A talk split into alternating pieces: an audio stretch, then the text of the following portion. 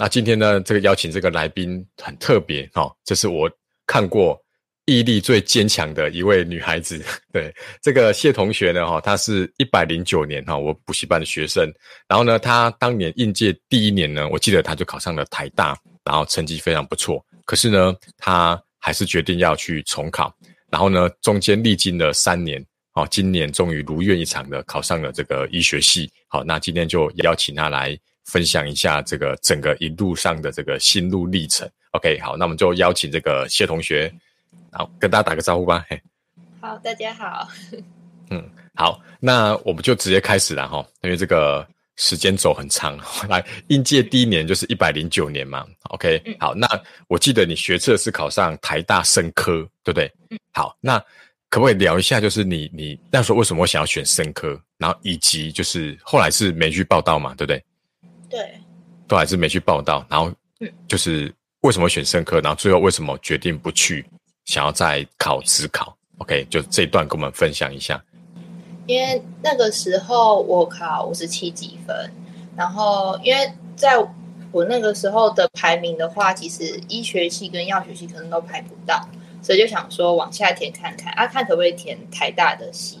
然后那时候我其实填蛮多的，诶，有台大生科，然后有一些像师大生科我有填啊。不过后来就是神奇的，其他都没有过，一阶都没有过，就是我过台大生科，然后就去面试。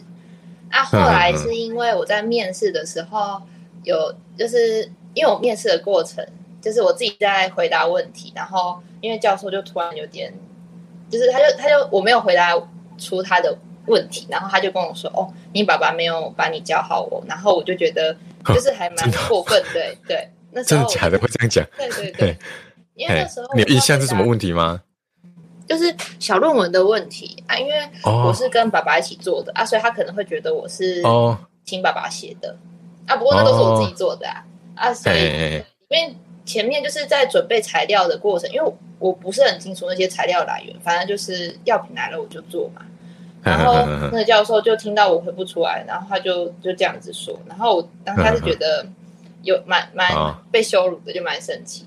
啊，虽然后来是被取一，但是后来我决定就是还是不要去念，就是 OK，觉得因为觉得如果说我去的话，可能会心里不是很好吧。对啊，然后又不是我想要的医科，然后就决定要去考职考这样子。嗯 OK，所以当下就决定好，就是去考职考了。好，然后再来，时间往下走哦。职考完呢，也考得不错，阳明一检，对吧？这也是离你就是想要走医学系，已经又更靠近一步了嘛。那当初是因为职考是直接分发嘛，然后就就放榜了，然后就上了。OK，然后后来你还是决定要去重考了嘛？那也可以跟我们谈一下，说就是为什么还是还是。要选择去重考，那因为重考不止花时间，其实还要花钱。那爸爸妈妈的想法是什么？你有没有跟他们沟通过？哦，这段可不可以跟我们分享一下？嗯，好，就是那时候只考出来的时候，我觉得蛮可惜的，就是好不容易已经到医学类的那种医检系，嗯、然后但是还是觉得希望自己，就是因为毕竟我才应届第一年嘛。然后那时候本来是有去看重考班，然后那时候到某间补习班的时候，就觉得哎，那边老师人很好，然后学长姐也很好，然后就觉得哎，毕竟很多人在这边都有考上他们想要的，那我觉得可以再给自己一次机会啊。我爸妈那时候的想法也是很支持我这样，所以他们就嗯，就是不管花花多少时间啊，花多少钱，我是觉得如果最后有考上就可以。所以我就后来直接去重考了，这样子。哦，所以妈妈妈不管是这个金钱上跟这个心心灵上都很支持，就对了。对啊。OK，哦，那那很棒，那很棒啊！那那去谈 谈一下说，那去重考，因为我以前在重考班上课的时候，就觉得哇，他们很辛苦啊，就是一整天都坐在那边读书，然后每个人的脸哦，就都很像，就是就是好像。就是便秘很久的样子，就是都很 很，就是有时候上课在讲一些笑话什么的，诶，他们也不一定很很那个很开怀的笑，所以我觉得去重考班的压力一定是很大。那你有没有什么印象深刻的事情？哦，那时候在重考班，因为重考班的人很多嘛，大概一个班就一百多个人。我那时候我们班大概是一百五十个人，然后他有好几年吧。然后因为我刚好选到的位置在中间，然后我旁边有一个学姐，她她是我觉得在重考班印象最深的课的事情，就是她是重考四年，她都坐在那个位置，然后我觉得哦超辛苦的，而且因为重考班的生活大概是早上八点进班，然后就是嗯白天上课，然后晚上是自习，然后大概最早的话也是九点半离开，啊有些人甚至到十一点。啊，如果是在那边住宿的人，就是读到一点才能回去睡觉，这、就是规定的。然后那个学姐她就是这样，呃，因为那边那个那个补习班也没什么太阳可以晒，所以那学姐皮肤变超白的。然后到后来，就是她的第四年，就是跟我去重考的那年是同一年。然后他后来就是心里有点生病，然后他就后来也没有再继续考。然后还有另外一个同学，也是他是台北来的，然后他一直都是班上的第一名，然后后来他就被诊断说他有重度忧郁症，就随时可能会会有自杀倾向那一种，所以他就后来被他爸妈又带回去。就是我觉得在重考班的话，其实生活是算规律，但是心理压力其实很大，因为毕竟就是你在那个班级，其实大家都跟你差不多，你并没有特别的突出，对，但你也并没有特别落后。但是每次每天几乎都有小考嘛，那每次考试出来，他一周都会排名。但是那个排名看到的话，可能你跟别人没有差多少，但是你的排名就会差很多。然后那时候看到当下，其实心理负担压力是很大的。那所以就是要想办法去解决这些问题呀、啊。可能就是晚上回家的时候，还是要找爸爸妈妈聊天一下。哦，那你们是男女分班吗？没有，都。混在一起，混在一起，是分开的啦。哦，女生坐一边。我当时也听听那边的老师说，哎，其实很容易，因为像你刚刚讲，就是压力很大，就需要还是要有人来来有一个诉苦的对象。所以你有没有那种同学，就是可能重考班可能开学不到一两个月就开始有班队这样子，有吗？有吗？有这种事？会有，对，因为我觉得。就老师都说不行啊，不可以谈恋爱。但是像我们班班导人很好，他就睁一只眼闭一只眼这样。哦，啊，所以按按、啊啊、他们那个嘛，你有你有知道他们后来结果是好的吗？嗯，没有，我没有去那个发了，因为我跟那些同学都不是很熟。哦，对，因为也很难认识朋友，因为下课我印象中他们下课就是冲出去上厕所，然后排队，然后屁股就赶快回来，然后回来哇，不是背单词，就是开始在那边赶作业，就我觉得。对，我印象中就是蛮蛮辛苦的，OK，所以所以也是回来就赶快休息，然后跟爸爸妈妈就是聊一聊，疏解一下就对了。对啊，那有有特别去假日有特别去运动吗？或者是之类的？嗯，我没有，因为礼拜六也是要上课，然后礼拜日的话是看补习班会指定，就是某几个礼拜日要去，还是要去念书自习。啊，其他时间我大概应该也是在家里念书，哦、所以我重考这一整年我都没有运动，哦，身体没有到没有到很好啦，对，嘿，哇，那那应该大家都差不多，对、啊、，OK，好，哇，这这这蛮辛苦的，好，那时间就快转到就是第二年了哈，然后好，第二年，第二年去考这个学测的时候，你你说你没有没有考好，所以后来就就没有去申请嘛。OK，好，因为一一年的学测，我记得数学跟自然好像都蛮难的，对，就已经有点开始有难度了。好，那接下来就还是决定就是再去拼职考了嘛。OK，好，那这次也很好，台大一技。OK，那当时应该心里会觉得是什么样的想法？就是说，哎，其实已经 OK 了，还是你当时当下就觉得不行，就是还是要再来一次？当时的心情是什么？那时候我觉得就是，嗯，还是没有到一学期，所以我我也想再试一次，但是我不想要再重考班，因为我觉得那段时间其实实在是蛮痛苦的。啊，所以我就觉得去嗯嗯。就是去大学去过一下正常人的生活，然后去说不定视野会比较不一样啊，因为我以前的家教老师也是这样建议我的，然后我想说那就边念书，然后就再学重考这样试试看，对，嗯嗯嗯。OK，好，那那在学重考，以我看过很多的经验，就是一开始都会雄心壮志嘛，就觉得啊好，那我要再去重考啊，然后一边就是顾好大学功课，一边又要准备这个学社的东西。那可是慢慢慢慢的就是可能会认识新朋友，可能会参加一些社团，然后慢慢慢慢的也会这个这个雄心壮志就会慢慢的消退。那你当时有这种感觉吗？或是你决定要重考的时候，有没有认识的朋友或室友会会劝退你说，哎呀不要啦，我们一起一起。考研究所啊，或是我们一起读完大学啊，有没有有没有？当时有没有这样子的的的想法？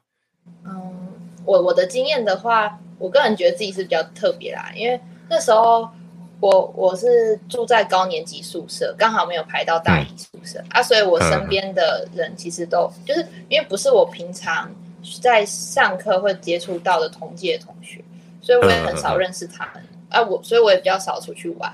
所以我几乎整个大一的时间，就是除了上课完之后回来在宿舍的时间，我就在就是在念那个学测的书。嗯，然后我觉得我身边人都蛮支持我的，我觉得很开心，就是很谢谢他们都这样子很很帮我，就是有需要帮忙，就除了念书以外，有其他事情的话，他们都可以帮我处理，就是让我可以专心的念完这些这些，就是念完学测的书。哎、不过我觉得。那时候其实我有一点想说，嗯，都考到台大了，就是大家都说，哎，你都考很好，为什么你就不留下来念？为什么还要再考？很累。然后、嗯、那时候其实我自己也有心里也有想过，就是，嗯，就是这样已经其实很好了，大家都说我很棒，为什么还要继续努力？就是，但是后来、嗯、其实我会想要念医学系，很大的因素是因为我很想住在家里，因为我跟家人感情很好的，所以，嗯、啊，因为我妹妹。跟我感情超好，所以我就想说要留在家里陪她。然后加上，因为我爸爸都说，如果我念大学台中的话，他可以载我去上课。所以，因为因为这些原因，所以我就很想要留在家里。那那时候我觉得，在大一在台大生活其实很棒，因为它毕竟是一个嗯什么院都有的学校，所以你其实在学校可以遇到很多就是不同呃领域的人。那其实聊聊的时候也觉得，觉得就是说，嗯、呃，不同的领域可以学到很多东西，我觉得真的很棒。而且学校的设备啊，或者是一些上课老师，我觉得其实都蛮认真，然后很用心。所以当下其实我本来有一点点，本来有点考虑想说不要不要再考，但是后来又想想，因为真的很想住在家里，所以就每个礼拜，因为我每个礼拜都会回家。所以每个礼拜回家这件事情，然后车钱很贵，对啊，车钱很贵，而且每个礼拜一要去台北的时候，就会觉得有点难过，心里有点小失落，所以我就觉得还是自己逼自己努力一点这样子。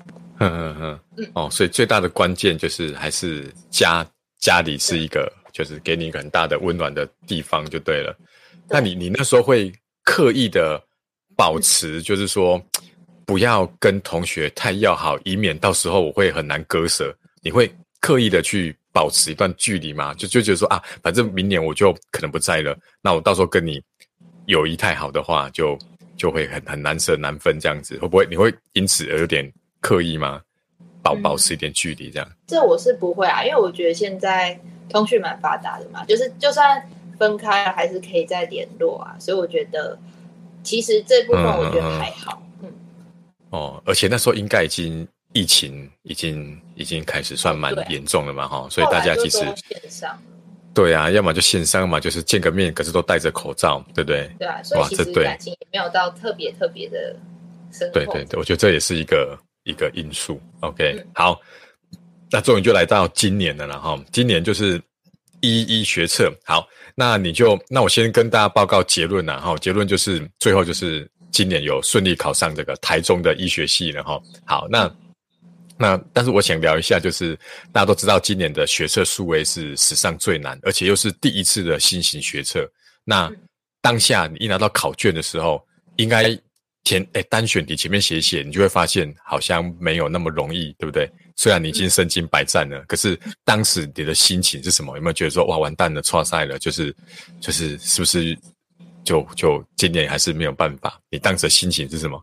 那时候的想法就是，因为我前一年在考试的时候，就是在重考班那一次，我应届考学测的时候，我就是败在数学，因为我那时候太紧张了。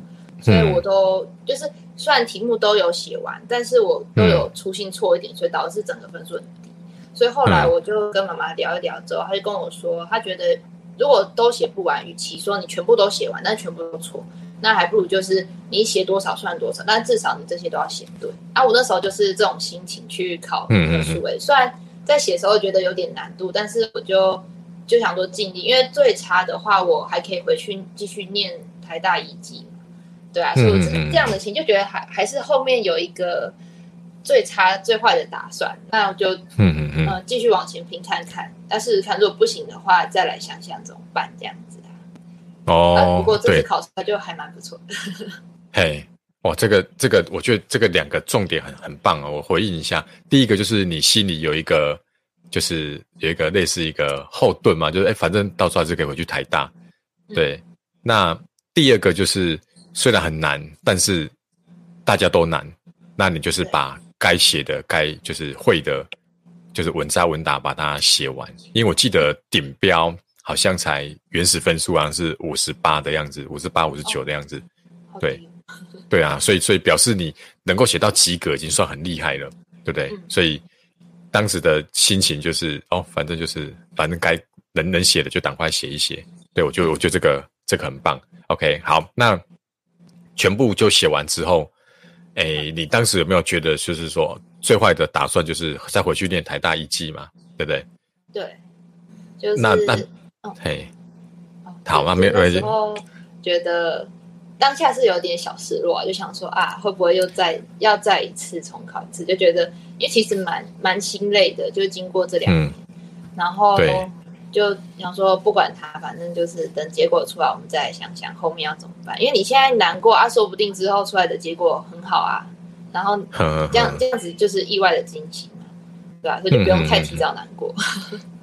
OK，好，哎、欸，对，很棒，不用太提早去 去难过。那后来就去申请面试了嘛，对不对？那对那这个这个面试的过程，还有再遇到那种教授，就是就是讲话很过分的教授，还是都很顺利。哦，没有啦，就是这一次面试的话，因为我都面试中医跟医学系嘛，啊，所以几乎都是那个 MMI 的那种也情境题的考试啊，所以这种的话其实比较比较还好，因为就是你在看一个情境题，然后教授问你会怎么遇到这个问题的时候，你会怎么做？如果你是这个角色，你会怎么做？啊，那个其实都还蛮正常应答的，对，所以我觉得。因为我自己也蛮想要去面试看看，因为毕竟我从应届到现在，我都没有这个面试医学系的医学系的，嘿，对对对。对但是我后来收到成绩单的时候，会发现其实大家的成绩应该都不会差到很多，呵呵呵。就是觉得这个这个面试的过程，可能就只是他要辨别你是不是正常人，就是他只是可以正常对谈，然后你的想法是不是。正就是那种不会太偏激的人，我觉得应该是这对对对，就不会有太偏激的想法。但是当然还是有一些学校，就是他们会有自己的需求，就想要选某个某些，例如说，我有去面试一个学校，他想要他比较喜欢北部的学生，他觉得北部的学生会录取，呵就是会会来，所以他都把中南部的学生分数都打很低。嗯嗯嗯。啊，所以我那时候那个就排名很后面。然后就觉得哦，还蛮可惜的这样子。哦，对，我以前还听过女生会比较低，因为他们觉得女生，因为现在那个医疗人力很吃紧嘛，他觉得女生以后会生小孩，要照顾小孩，会常常请假。所以我曾经还听过说法，就是这个女生的分数会会会打比较低，因为他们怕那个女生到最后就又又当了医生之后又常请假。对啊，对啊，对啊，对啊。可是都都都哦。后来就都很顺利了嘛，OK，哎、啊，那你刚刚说他会有一些那种情境题，都是一般可以正常的，所以你觉得最后的关键点就是在学测成绩吗？对，我觉得看完这些之后，其实学测成绩真的要考好哎，因为如果说你的那个面试成绩跟大家都差不多，因为像我面试某一间，啊，我的成绩都是九十分，我的那个书审跟我的面试都是九十分。然后，但是我我的排名其实已经到被被取蛮好，呃，有有一点有一点后面了。然后我就发现说，哎，就是去算那个每一个它它的上面成绩单上面会有那些分数嘛，那就算的话，我大概每一名的分数大概差零点零二分左右，哦，所以你就可以知道其实差距很小，所以其实最后影响到很多是你学测成绩，对。哦，所以就是要把学测顾好就对了，然后面试申请啊什么，这个现在叫学习历程，就是只要中规中矩就 OK 了。所以你也不会赞成说，为了要写学习历程而去参加一些什么课程，或者是或者去去补习，应该也没有必要，对不对？嗯，我是觉得还好，因为因为我个人我是没有那个学习历程那一块啊，所以我是自己把我以前。高中有做的实验，我把就是把它整理一下，然后因为现在是有两个方式，一个是学习历程，然后一个是放那个 PDF 的，对对对，啊，双轨制啊，嘿，对对对。可是我觉得其实，因为像在我妹妹的高中的话，我看他们这样私校，就是在处理学习历程的方面，我觉得其实很嗯，怎怎么讲，就是他们是交给学生自己想想实验哦。可是问题是，我觉得学生并没有，他们他们不是，他们没办法像老师一样可以设计一个很完整的实验，所以到最后你做出来的那些实验其实没有到这么的好。那我觉得与其这样的话，还不如就是你自己想花花个三年，花个三年啊，因为我记得最后如果是学习历程的话，只要交三件课内作品，然后十件是课外作品。然后，那我觉得这样的话，还不如就是你三年。例如说，像我的话，我是暑假会跟，就是会找找认识的教授啊，或者是就跟他们一起做实验。就是，与其这样，我觉得你不如就做一个，好好的把一个做好，然后那个不要不要做的太随便。如果你放在你的背审，如果你去面试的系，刚好教授会问个人问题的话，他可能看到会觉得，哎，比较特别的东西，就是不会像其他人一样，就是。一种很小很简单的实验，但是并没有什么特别之处。我就觉得这样、哦，对对，这这也蛮重要的，因为这样才能够凸显你特别的地方。对啊，要么就是少又特别.但是我觉得不要多又就是普通。嘿，嘿，对对，嗯，哇，这这很棒的建议。OK，好，所以这样子大家就知道这个谢同学他这样一路这样走来，经历了哎两哎三次学测。两次的职考，对不对哈？然后终于还是这个达成他的梦想了啦。OK，那那可不可以聊一下？就是你这样回头这样一路看来，其实就是你一开始就很确定心里想要走医学系嘛？那那最内心的那个 why 是什么？就是你为什么就是想要读医学系？嗯，就是我有点那种初衷的部分，嘿。嗯，原因是因为小时候其实我没有特别，不会像大家就是有特别想要去念，例如设计啊、当艺术家那些，其实我没有特别的想法。然后那时候就是很多长辈都跟我说，就当医生的话，就是那个薪水高嘛，然后受人尊敬，就是哎，好像也不错，就是可以赚很多钱，就可以做自己很想做的事情。然后，但是在慢慢这条路上面。就是当我真的去接触到很多跟医学领域有关的东西的时候，就觉得说，哎、嗯，其实它不只是一个就是可以赚很多钱的职业，因为他背后其实也训练了很久嘛。然后在学那些生物知识的时候，我也觉得，如果说可以改进，就继续做研究啊，改进啊，可以帮助更多的病人很多事情。而且就常常在那个新闻啊，或者是。电视剧上面看到，就是医生很热血的救人，然后就觉得自己也当像他们一样，就是可以在自己的人生中可以帮助更多的人这样。所以就是因为这些想法，所以我就一直觉得我应该是很适合当医生的人，然后就决定好、哦、去考医学系吧。这样，嗯，哦，很棒，很棒。好，那最后呢，哈，就是给这个耐心听到最后的这个这个观众啊，学弟妹们，然后就是。你可不可以给他们一点建议？就是说，如果他们现在刚好要准备学测，然后有没有什么，就是你听完这个节目之后，你可以鼓励他们，或是建议他们做哪些事情，可以就是马上针对这个学测有一点点的帮助的？哦、嗯，我觉得，因为学测毕竟是一个呃长期抗战嘛，那其实从高中开始，大家就念了很多书，准备很多，所以我想应该不会差到很多。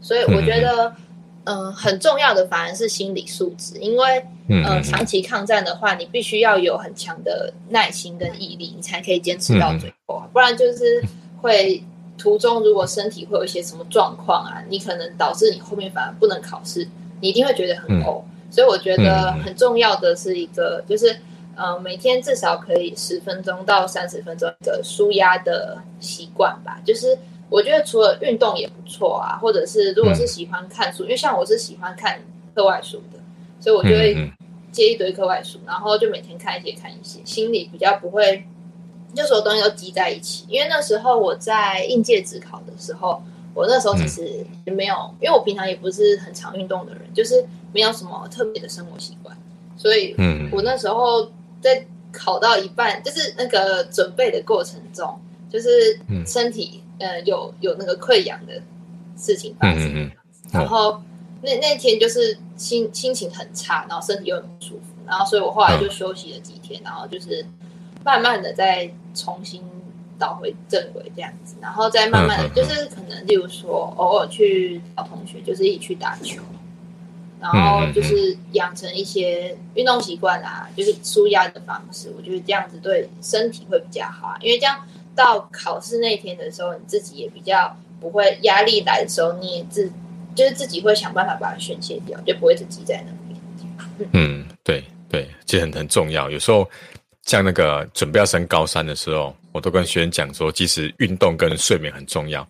他们其实都都会吓一跳，他们就说：“哈，老师不是不是要推荐我们什么参考书，或者是 不是叫我们一直写题目吗？怎么会叫我们鼓励我们要多运动跟睡眠？”可是我觉得这这两个是。很重要，这两个你都顾好，其实心理就心理层面的东西都都会很健全，这样子。OK，我也觉得要睡饱。对，真的真的对，不要再熬夜了。哎，好，好了，那今天就很感谢这个谢同学跟我们分享这一路走来的历程啊。好，那我们今天就差不多到这边喽。好，那大家就拜拜喽。